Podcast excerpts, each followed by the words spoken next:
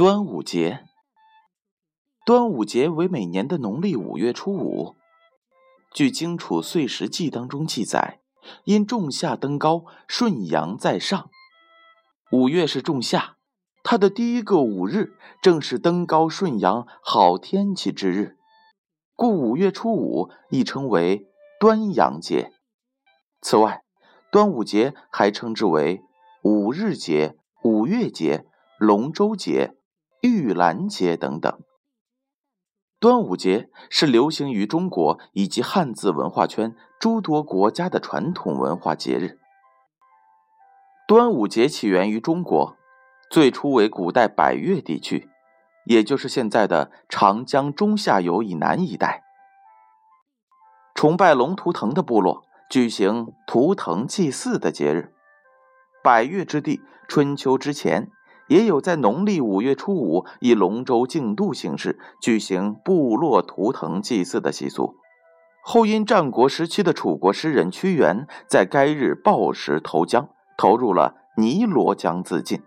统治者为树立忠君爱国标签，将端午作为纪念屈原的节日。部分地区也有纪念伍子胥、曹娥等说法。端午节的午字有初始的意思，因此端午就是初午。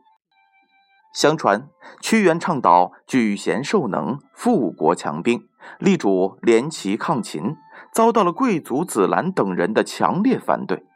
屈原遭谗去职，被赶出都城，流放外域。在此流放之中，他写下了忧国忧民的《离骚》、《天问》、《九歌》等诗篇，独具风貌，影响深远，因而端午节也称诗人节。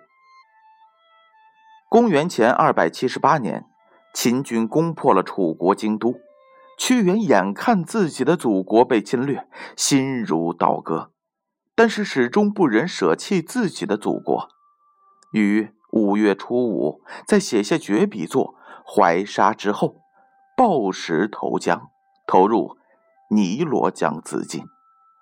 他以自己的生命谱写了一曲壮丽的爱国主义乐章。屈原投江之后，当地的百姓闻讯马上划船捞救，一直行至了洞庭湖，始终不见屈原的尸体。那时恰逢雨天，湖面上的小舟一起汇集在了岸边的亭子旁。当人们得知是为了打捞贤臣屈大夫时，再次冒雨出动，争相划进了茫茫的洞庭湖。为了寄托哀思，人们荡舟江河之上，此后才逐渐发展成为龙舟竞赛。百姓们又怕江河里的鱼吃掉他的身体，就纷纷回家拿来米团投入江中，以免鱼虾糟蹋屈原的尸体。后来就成了吃粽子的习俗。过端午节是中国人2000多年来的传统习俗。由于地域广大，民族众多，加上许多故事传说，于是不仅产生了众多的相异节名，而且各地也有着不尽相同的习俗。其内容主要有女儿回娘家、挂钟馗像、迎鬼船、躲舞、贴五叶符、悬挂菖蒲、艾草、游百病、配香囊、赛龙舟、放风筝、比武、击球、荡秋千、给小孩洗苦草卖药枣、饮用雄黄酒、吃五毒饼、咸蛋、粽子和时令鲜果等等。在建勋叔叔的家乡哈尔滨呢，就有踏青的习俗。大家从凌晨1点钟左右的时候就从家里出发，沿着松花江畔行走。在那儿呢有江水，沿着江水大家都会清清目、洗洗脸、洗洗手，以去百病之意。